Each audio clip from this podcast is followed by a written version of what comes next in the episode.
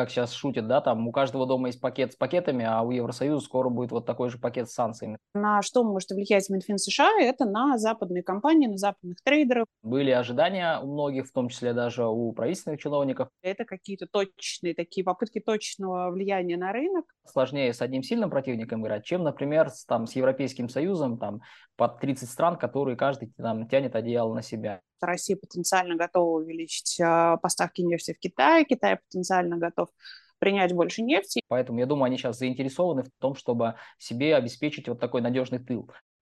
Всем привет! С вами Степан Горскин. Это «Реакция» — главный обзор новостей ТЭК за неделю. Подписывайтесь на канал, ставьте лайк, мы начинаем. Сегодня разберем неработающие санкции, увеличение экспорта российской нефти в Поднебесную, рост тарифов на прокачку по дружбе и другие темы. У нас в гостях Алжас Байдильдинов, ведущий авторской программы «Байдильдинов нефть», экс-советник министра энергетики Казахстана, и Елена Зотова, эксперт Института развития технологий ТЭК. Алжас, Елена, здравствуйте. Здравствуйте. СМИ активно подводят итоги. Журналисты и эксперты, причем не только российские, сходятся во мнении.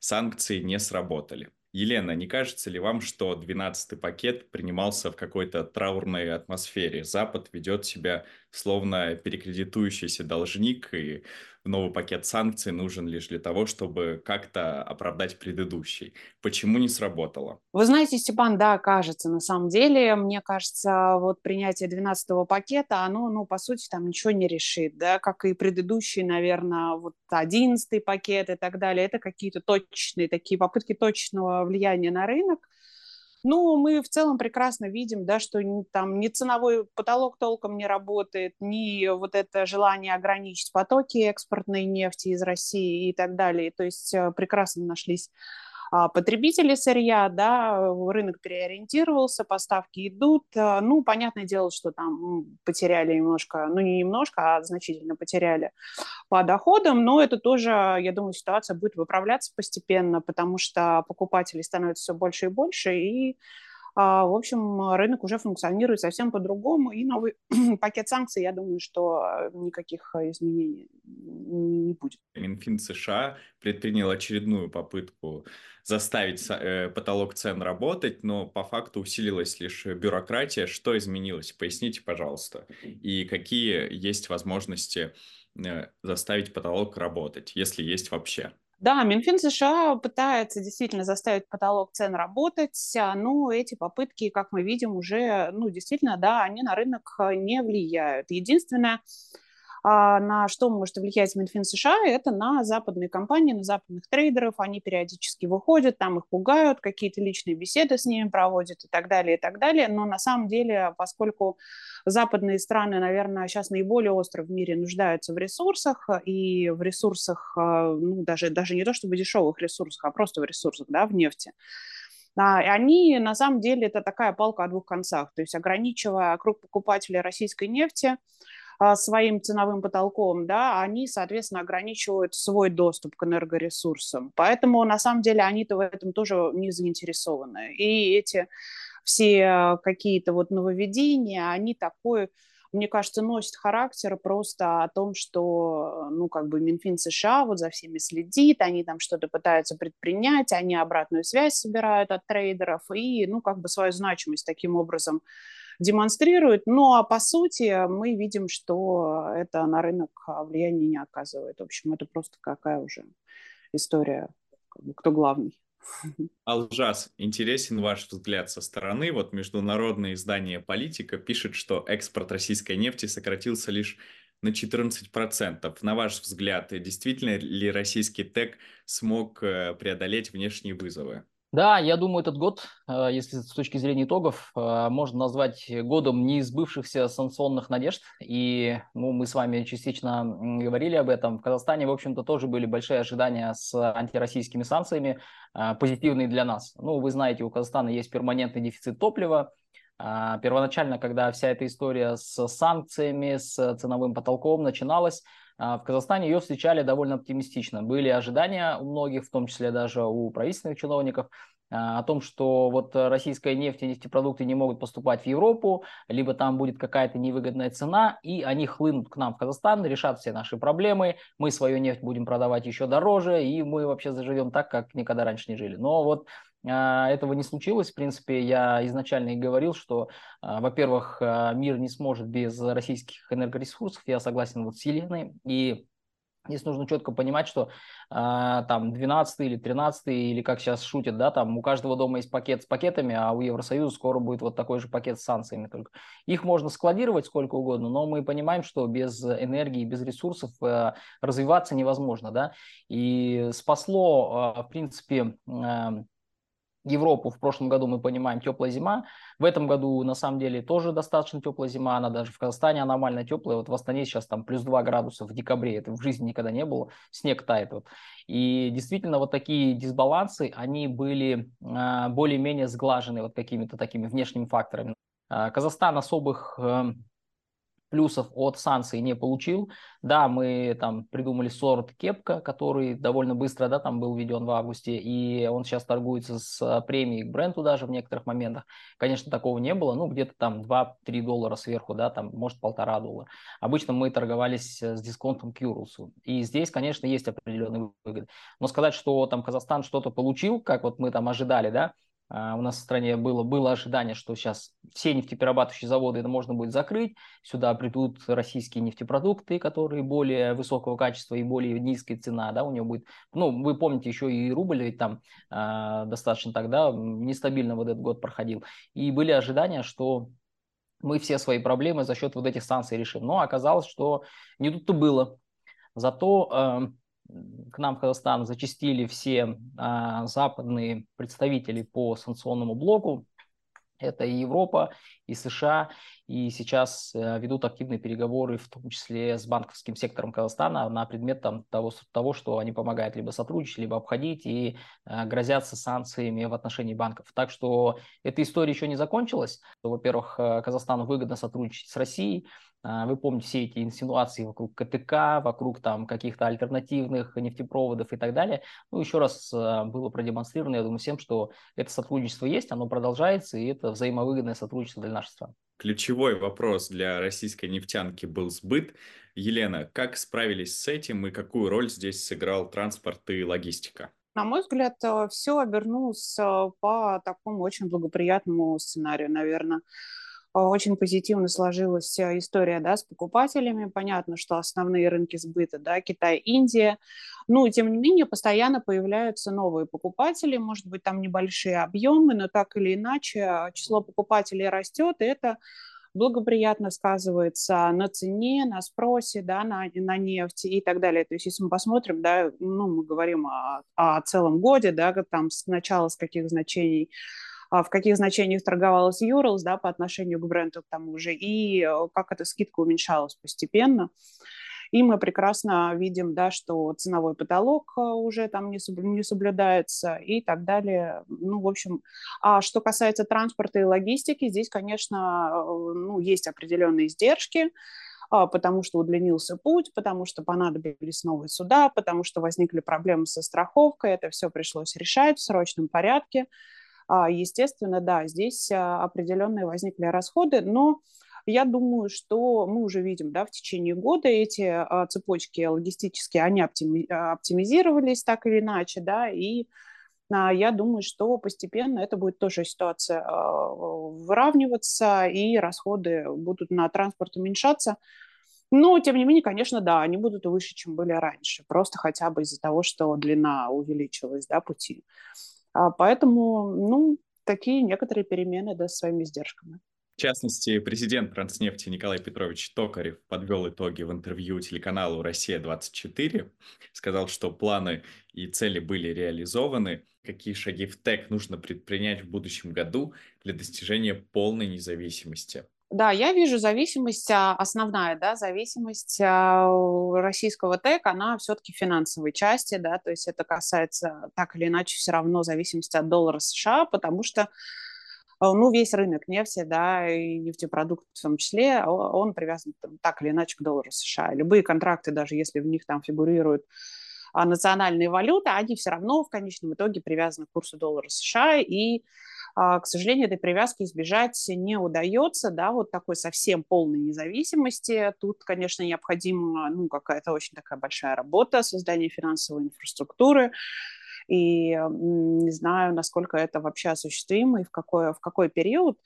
Но в целом, а в, а в остальном я вижу, что прекрасно не зависит от западных компаний, а, торгуется российская нефть, российские нефтепродукты, и находятся компании, которые страхуют, находятся компании, которые выступают да, покупателями.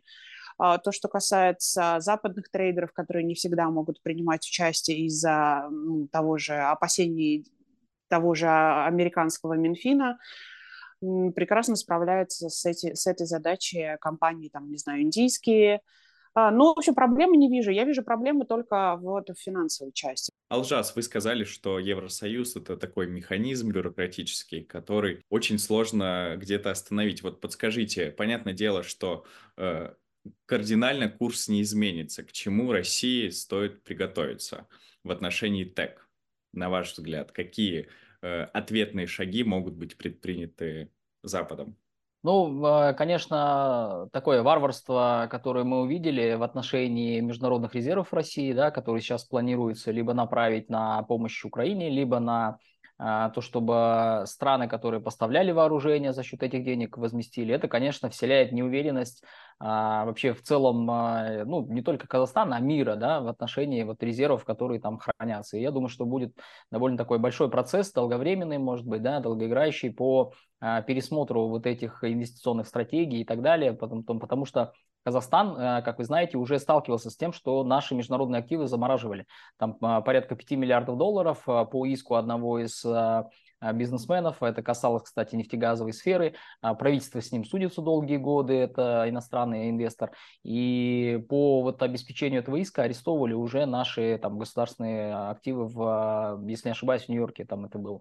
И, безусловно, это, конечно, отрезвит, я думаю, многих, потому что Одно дело, когда вы доверяете храните, другое дело, когда вам эти деньги просто могут не вернуть или вообще сказать, ну, их нету, знаете, мы их там потратили вот туда-туда. А с другой стороны, я думаю, что а, солидарен с Леной, с Леной, да, что российский ТЭК в целом э, технологически самодостаточен в отношении там, нефтегазовой сферы. И Казахстан а, здесь, наверное, имеет какую-то тоже определенную возможность для того, чтобы вот, вот, этим, вот этим окном возможности воспользоваться, да, потому что, откровенно говоря, в Казахстане как таковой науки а в нефтегазовой сфере нет, мы в основном используем либо там российские разработки, либо это, допустим, там западные а, разработки, которые на крупных проектах применяются. Тоже касается, то же самое касается, например, там шельфовых месторождений, которые в ближайшее время с российскими компаниями будут разработаны. Ну, мы надеемся, там где-то к 27-28 году несколько морских месторождений должны быть запущены. При этом а, я бы хотел здесь акцентировать одно внимание – а, есть э, вопрос, а, конечно, такой а, не очень, может быть, там приятный да, для нас, но как бы сейчас э, то, что мы видим в отношении вот Казахстана, такое пристальное внимание, да, оно все-таки э, будет, наверное, тоже долгосрочным, о том, что не очень приятно европейским компаниям, там, не знаю, там, в том же финансовом секторе и так далее, а, любые упоминания о сотрудничестве Казахстана с Россией. Это очень плохо, на мой взгляд. А, наши страны соседние, да, нам от этого никуда не деться, мы всегда этим будем. И вот а, сейчас любая там инициатива, которая исходит из западных стран, любые там какие-то проекты, что-то еще, понятно, что, например, там те же самые три кита, Тенгиз, Карчагана, Кашаган, естественно, у них есть определенный блок в отношении не то, что там покупок российских каких-то, да, там оборудования, чего-то еще, а вообще в целом упоминания. И это, естественно, очень плохо, и нас потом будут пытаться, наверное, отдалить. Здесь я бы хотел привести пример. А, как вы знаете, с января 2025 года наши страны должны были перейти к единому рынку нефти, нефтепродуктов и газа в рамках ЕС. И, кстати, вот э, то, что Елена затронула, да, что основные торги проходят все-таки в долларах на мировых площадках, и Россия предпринимала попытки, да, вы помните, на Санкт-Петербургской бирже запустить торги в рублях за нефть и так далее. И, по идее, мы с 2025 года должны были перейти к таким торгам в рамках ЕС. Но сейчас, судя по тому, какая есть э, реакция в там, европейских кругах и так далее, наверное, эти планы, судя по всему, придется отложить, потому что будет очень много препонов по тому, чтобы Казахстан, там, Россия и так далее торговали между собой на вашей площадке. Давайте обсудим выход Анголы из ОПЕК+. Э, кому вообще выгодна эта шумиха вокруг э, выхода ну, незначительного игрока? Алжас на ваш взгляд? Да, мы с вами вот обсуждали а, буквально месяц назад, наверное, да, говоря о том, что а, а вот это братство кольца а, в рамках ОПЕК+, оно так или иначе должно рассыпаться, потому что слишком много противоречий, а, слишком много а, неприятия позиции Саудовской Аравии. Ну и здесь, наверное, больше такой эффект домино, наверное, я бы ожидал, потому что вслед за Анголой, наверное, какие-то страны тоже станут в очереди. Безусловно, здесь для Казахстана, России а, очень такой пограничный вопрос а, в условиях там того же потолка так, и так далее, да, насколько все это имеет как бы скажем так, свою, свою роль да, в плане стабилизации цен. И я думаю, что мы в следующем году увидим все-таки пересмотр этого соглашения, либо страны просто не будут соблюдать его, либо, в принципе, то, о чем вот мы тоже с вами затрагивали, да, рынок уже, в принципе, перестал обращать внимание на какие-то заявления ОПЕК+, плюс о том, что они сокращают добычу и так далее, потому что они объявляют о том, что они сокращают, и цены на нефть снижаются. Ну, где такое бывает? Лен, вы согласны с позицией Алжаса? На мой взгляд, это больше похоже на какую-то раздутую пиар-акцию. Ну, вышла Ангола, ну, разве Альянс из-за этого рассыпется? По сути, ну, членство Анголы, оно ничего не меняет, да, то есть объемы, которые добывает Ангола, там а, у ОПЕК на 24 год, ОПЕК плюс, у них план порядка 40 миллионов тонн добычи, из которых Ангола добывает 1 миллион. Ну, то есть а, масштабы понятны. То есть выход Анголы он будет компенсирован другими участниками Альянса а, в том ключе, в котором им это потребуется. В общем-то, они его даже не заметят. Переходим к следующей теме. Россия будет наращивать поставки нефти в Китай. В Пекине завершилась регулярная встреча глав правительств. А, Елена, каких договоренностей в области ТЭК удалось достичь? Ну, принципиальная договоренность об увеличении экспорта нефти в Китае, да, Китай готов покупать объемы больше, и на самом деле эта договоренность не новая, об этом уже было сказано а, в течение года мы уже слышали да, о том, что Россия потенциально готова увеличить а, поставки нефти в Китай, Китай потенциально готов принять больше нефти, и тут просто, я так понимаю, что она как бы была так оформлена, да, вот эта договоренность. Ну, позитивная новость для России, да, чем а, больше спроса на нефть, тем, соответственно, это позитивнее для продавца. Глобально планы дружить ясны. Давайте остановимся на важных деталях, по каким маршрутам могут идти новые объемы. Можем кратко пробежаться по основным. Что касается маршрутов, тут действительно такая вариантов много, да, но ни один из них, наверное, не может с легкостью дать какой-то довольно значительный прирост объемов. То есть, да, активная история, которую поддерживает и Китай, и Россия, это поставки по Севморпути, а, которые планируется развивать, но, к сожалению, не удается да, добиться удлинения времени навигации по Севморпути, и, соответственно, они просто, эти поставки ограничены природными факторами, и, ну, неизвестно, когда там удастся добиться какого-то значительного прогресса, чтобы, ну, серьезно увеличить грузооборот. В целом, конечно, это ну, такая очень привлекательная артерия с территориальной точки зрения, да, с точки зрения логистики. А потом есть вариант э, увеличения действующих мощностей там по ВСТО за счет э, ну, модернизации нефтепроводов и так далее, да, который даст там какой-то прирост.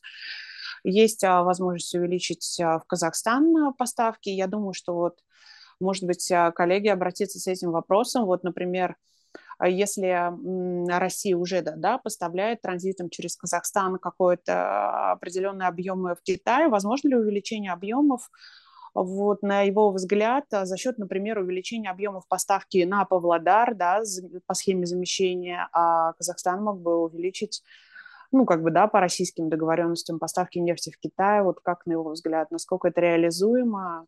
Ну, тут же нужно договариваться с правительством Казахстана. Алжаз, действительно, труба э, на Китай из Казахстана рассчитана на 20 миллионов тонн. Захочет и сможет ли Казахстан поставлять свою нефть в Китай? Что думаете? А, я скажу так, с Китаем можно договориться обо всем, если это им выгодно. Так, наверное, правильно. Когда они а, понимают, что их переговорная позиция намного сильнее, а, они будут торговаться там до последнего, чтобы выторговать себе большой спектр, скажем так, льгот, да, которые касаются не только там, нефтегазовой сферы или там, конкретно нефтепровода. Вот Китай называет Европейский Союз, мы, помните, с вами говорили, да, это такая восточная, да, там штука, а, что вот э, проще играть всегда с одним э, сильным противником, а и там, ну, то есть наоборот, да, сложнее с одним сильным противником играть, чем, например, с, там, с Европейским Союзом, там, под 30 стран, которые каждый там тянет одеяло на себя. И в этом плане Китай очень последовательно. Они, э, вот мы довольно там часто сталкивались с ними, там, по переговорам и так далее, э, их переговорная позиция, она может включать не только там конкретно этот нефтепровод, но, условно говоря, это там может касаться границы, там, воды, чего-то еще. То есть э, у них есть определенные центры, которые консолидируют позицию по каждой стране, и когда вам что-то нужно от Китая, ну, а у них есть, соответственно, там, скажем так, свой виш-лист, который они говорят, ну, давайте, а тогда вот здесь, вот, а вот, а вот здесь у нас еще есть, вот здесь нам хотелось бы, вот здесь мы недовольны. И то есть они довольно большой спектр вопросов выносят, вот, в том числе там кулуарно на обсуждение вот таких вещей. Поэтому я думаю, что здесь а, речь не только там о маршрутах и о ценах, она, наверное, там касается чего-то еще, потому что Китай понимает, что сейчас самое время как раз торговаться, выторговать себе условия не просто там на 1-2 года, да, а там на десятилетия, потому что Китай, ну, мыслит такими категориями. Я вот э, буквально недавно был в Китае, я очень э, убедился, скажем так, да, в том, что у них масштабно идет электрификация транспорта. А, она там, не знаю, сейчас по ощущениям где-то 50% это, наверное, гибриды и электромобили, которые мы видели. Может быть, это, конечно, там центральные там части, да, но в целом а, тенденция есть явно. Я думаю, что они в ближайшее время могут э, изменить э, существенно структуру потребления там нефти, нефтепродуктов. Понятно, что нефтегазохимия останется, понятно, что им газ нужен будет, но я что-то сомневаюсь, что вот в таких масштабах им нужна будет нефть в будущем, чтобы мы привыкли, да, там, что там а, Китай там заключает какие-то гигантские договоры, но с другой стороны, для России для Казахстана, наверное, все-таки есть шанс, потому что а, они обеспокоены противостоянием, которое сейчас есть на восточном побережье, они обеспокоены и понимают, что рано или поздно у них там так или иначе будет что-то с Тайванем. И, конечно, морские пути транспортировки для них это довольно проблематично, потому что их могут отрезать, а, ввести какие-то на них санкции и так далее. Поэтому я думаю, они сейчас заинтересованы в том, чтобы себе обеспечить вот такой надежный тыл. Но здесь подчеркну, да, то есть у их спектр вопросов, наверное, это касается не только там цены и так далее. А можно ли увеличить э, Через, через Казахстан транспортировку, да, можно, нефтепровод недозагружен. По свопу, в принципе, там эти операции продолжаются между нами. А Казахстан дозагрузить эту трубу не может, потому что мы заставляем китайские компании поставлять нефть на внутренний рынок. То есть Китай, по сути, субсидирует э, казахстанскую экономику в плане там, энергоносителей. Сейчас э, где-то 20-25 а, долларов за баррель – это цена на внутреннем рынке э, Казахстана по нефти. И китайские компании где-то около 40% от внутреннего рынка обеспечивают. То есть они в целом бы и рады увеличить прокачку в Китай, но как бы наше правительство требует от них а, поддержать, скажем так, стабильность вот эту. Поэтому а, в ближайшее время а, Казахстан увеличить поставки нефти не сможет. У Казмунайгаза объемов нет, во-первых, дополнительных. Во-вторых, у нас есть вопрос расширения Шимкенского нефтеперерабатывающего завода. 51% принадлежит китайской стороне, 49% Казмунайгазу. Там еще нужно плюс 6 миллионов тонн. Вот здесь вопрос, опять-таки, чья нефть туда пойдет. У китайцев дополнительных объемов нету. Киты не готовы на это. Гискар, Чаганак, Шаган. Возможно, это вообще будет российская нефть, но это там такая более сложная схема должна быть и расширение вот этих мощностей. Один из вариантов возрождения старого маршрута через станцию Мегет под Ангарском. Оттуда ЖД через Монголию до 7 миллионов тонн. Потенциально можно построить э, трубу до Китая. Как оцениваете такой вариант? Я оцениваю этот вариант как э, довольно затратный, потому что ну, строительство трубы это, это дорого. А, в любом случае это дорого, то есть, да, и насколько спрос со стороны Китая, он будет существенно расти в ближайшие годы, скорее всего, скорее всего, он будет э, расти не теми темпами, да, которые, которые подразумевают строительство новой трубы. Скорее всего, может быть, э, ну вот да, железнодорожные поставки, я думаю, что это как-то более экономически целесообразно. Но опять же, возрождение, тут опять же нужно заниматься инфраструктурой, опять же, вкладывать деньги в эту инфраструктуру и так далее. Но в целом этот вариант, мне кажется, он более такой а, более, более реальный, чем строительство нового ответвления все же. Елена, не находите, что при такой ситуации Россия из статуса партнера может перейти э, в статус э, заложника этой самой ситуации. Китай как единственный потребитель, ну потому что Монголии не нужно столько нефти, будет требовать э, продукт за бесценок. Да, на самом деле, конечно, вы правы. А, то есть, если из Сковородино есть возможность отправлять а, вообще в страны ETP, да, как бы сырье, то если мы говорим о трубе, вот, да, от Мегеты, которая идет а, до, до, да, в Китай, то, конечно, Китай будет конечным потребителем, и Китай будет использовать в переговорах эту позицию максимально выгодно для себя. Да? Это будет отражаться на цене, на нефть, Естественно, китайские партнеры будут требовать скидку, и в данной ситуации Россия, имея, да, уже, уже, уже затратив деньги на строительство вот этого трубопровода, ну, будет, э, скорее всего, лояльнее, естественно, в этих переговорах. Поэтому, опять же, еще один аргумент э, в пользу того, чтобы использовать какой-то другой вариант для увеличения поставок. Вы уже упомянули э, Севморпуть.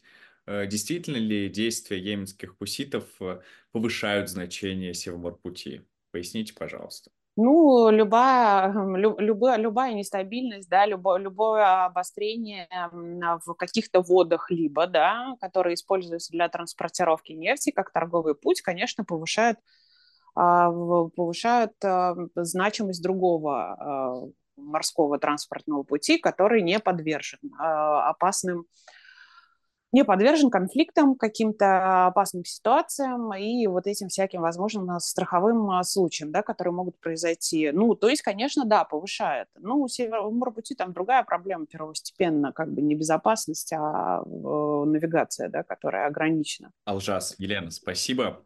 Предлагаю перейти к финальной теме на сегодня. На прошлой неделе мы уже начали обсуждать наших соседей белорусов и возможное повышение тарифов на прокачку по дружбе. А, Казахстан отреагировал якобы убытки от транспортировки 1,2 а, миллиона тонн нефти в 2024 году составят более 2,5 э, миллиона долларов. Газета «Коммерсант» пишет, что на неделе состоялись российско-белорусские переговоры по тарифам, договорились а, на южной ветке увеличение на 10%, к тарифам на северной ветке дружбы Россия не имеет отношения, но поддержала методику расчетов коллег. Официальные лица Казахстана выразили свое несогласие. А, Алжас, э, может быть, э, удалось ли договориться о чем-то с Белоруссией? Были ли переговоры? К чему пришли в итоге? Ну, сейчас Новый год уже. Вряд ли там до Нового года это что-то решится. А после Нового года запланирована встреча э, Касым-Жумарта Кемелевича и президента Беларуси. Возможно, этот вопрос будет актуализирован, скажем так, вот на этой встрече. А для Казахстана это, конечно, не очень приятная ситуация, более чем на 40% там поднимается тариф. А с другой стороны, это нефть в основном, которая идет с Карачаганака, там в том числе есть объемы казанного газа. Это не прям там 100% казахстанская нефть, то есть это в том числе это нефть, которая добывается опять-таки Китами, она западным компаниям принадлежит. И их заинтересованность в дружбе как раз-таки была, а, мы с вами на программе обсуждали, это в НПЗ, который расположен в Германии, да, там вот этот, э, который, э, скажем так, национализировали у Роснефти, загрузить его более-менее схожим составом нефти из Казахстана. Ну, трудно сказать сейчас, на какой стадии, на каком варианте все-таки остановится. Я думаю, повышение определенное будет. Может быть, это будет какое-то компромиссное, там не 40%, ну, я не знаю, там, половина от этого значения, да, к примеру. А здесь гораздо более важен, наверное, вопрос, сколько в итоге будет прокачивать. Потому что вы помните, говорилось, что мы сейчас полтора миллиона тонн будем по нему э, пропускать, потом оказалось, что где-то там 900 а, тысяч по году, сейчас на 24 год еще не очень понятно, какие объемы будут, поэтому я не думаю, что это прям ну, столь принципиальный вопрос а, с точки зрения казахстанской транспортировки, все-таки там КТК это остается основным маршрутом, а то, что касается там дружбы, ну, не знаю, там, может быть, мы увеличим покупки белорусских креветок, а они нам скидку сделают, ну, может быть, это какой-то такой торг идет. Ну, а вот повышение тарифов как-то скажется на планах по прокачке в Германию? Я думаю, нет потому что все-таки этот НПЗ, он необходим, он жизненно важен, в том числе для переработки нефти, для самого Берлина, для столицы, да, он, я, если не ошибаюсь, на столицу работает, и в условиях, когда они отказываются от российской нефти, им нужно чем-то этот НПЗ загрузить, а понятно, что логистика, например, с каких-то других направлений, помимо самого качества, да, нефти, она тоже там довольно проблематична, поэтому я думаю, что прокачка будет, а, наверное, вопрос просто в том, что какая цена и какой объем. А поясните, откуда взялось такое негодование? По Казахстану идет 7% протяженности трубопровода, доход страна получает 18%. Почему так отреагировали на повышение тарифов? Э, ведь эти расходы все равно лягут на потребителя. Ну, я думаю, что это такой рабочий момент, не прямо какие-то большие деньги там для Казахстана или там Беларуси. Понятно, что всем хочется платить меньше, а, кто-то хочет на этом зарабатывать больше, а вообще в целом, наверное, у Беларуси тоже есть какие-то определенные, скажем, планы, да, помните, мы говорили, а, стать как там, не знаю, Турция, да, каким-то там э, энергетическим хабом, покупать эту нефть, а потом перерабатывать и продавать ее. Но это, конечно, такие уже более такие стратегические вопросы. Я думаю, что это вопрос а, не такой, не прямо системной значимости. По данным Аргус, э, проанализировавшего экспорт э, казахстанской нефти, дружба наиболее выгодный для страны маршрут. Алжас, давайте четко зафиксируем, почему страна не увеличивает прокачку и держится на уровне 1 миллиона тонн. Как мы говорили, там в основном нефть по дружбе идет с месторождения Карачаганак. Это Карачаганак Petroleum Operating, э, международный консорциум, который разрабатывает соответствующее месторождение Западно-Казахстанской области. Ну, это север, северо-запад Казахстана. И опять-таки Казахстан напрямую влиять на эти потоки не может. Значит, у акционеров, это там европейские, американские компании, есть свои соображения, как и куда эту нефть поставлять. Я думаю, что все-таки основной э, фактор здесь не экономика, а то, что нужно загрузить вот этот НПЗ, который у России России забрали, да, а теперь вот сидят и думают, ой, а откуда, откуда на него нефть взять? Оказывается, НПЗ из воздуха нефтепродукты не производит. И это, наверное, ключевой вопрос. А то, что акционеры а, не готовы увеличивать по нему, ну, здесь тоже нужно понимать, что а, там в ту же транснефть, да, и так далее, есть а, утвержденный план, есть отгрузка по нефтепроводам, и, естественно, если у там акционеров Корчаганак в том числе есть доля, например, в КТК и так далее, даже если этот тариф будет выше, они в любом случае получают получают на конце там больше в денежном эквиваленте. Поэтому я думаю, что этот, это направление, оно в принципе там каким-то большим или каким-то там значимым все-таки для Казахстана не будет. Ну, мы экспортируем там порядка там 60 миллионов тонн, и, естественно, для там а, э, в районе там миллиона, пусть, пусть даже полтора, это ну небольшие объемы. Хорошо, было же обещано другое. На ваш взгляд, сдвинется ли в ближайшем будущем ситуация с места? Да, было обещано другое. Летом а, были заключены соглашения, меморандумы. Говорилось о том, что Казахстан будет увеличивать а, поставки нефти в а, Германию. Мы там чуть ли не заместим эти объемы. Ну, я говорил, да, потребление нефти в Германии это порядка 100 миллионов тонн в год. Для них а там 1 или полтора миллиона тонн из Казахстана, который придет, это особую там роль какую-то не играет. При том, что порядка там 25 миллионов тонн в а, лучшие годы Россия поставляла в Германию. То есть мы немецкую нефть тоже, ой, то есть российскую нефть в Германии тоже полностью заместить не сможем. Это, мне кажется, больше такая информационная повестка, которая призвана там, в том числе для европейского зрителя, да, там показать, смотрите, вот мы сейчас там работаем, сейчас мы российские нефтепродукты и нефть заменим и так далее, но по факту мы понимаем, что это не произойдет. Алжас, Елена, спасибо вам большое. Спасибо. Пан, благодарю. Мы обсудили главные новости ТЭК за неделю. Подписывайтесь на канал, ставьте лайки, делитесь мнением в комментариях. Увидимся уже в следующем году. С наступающим!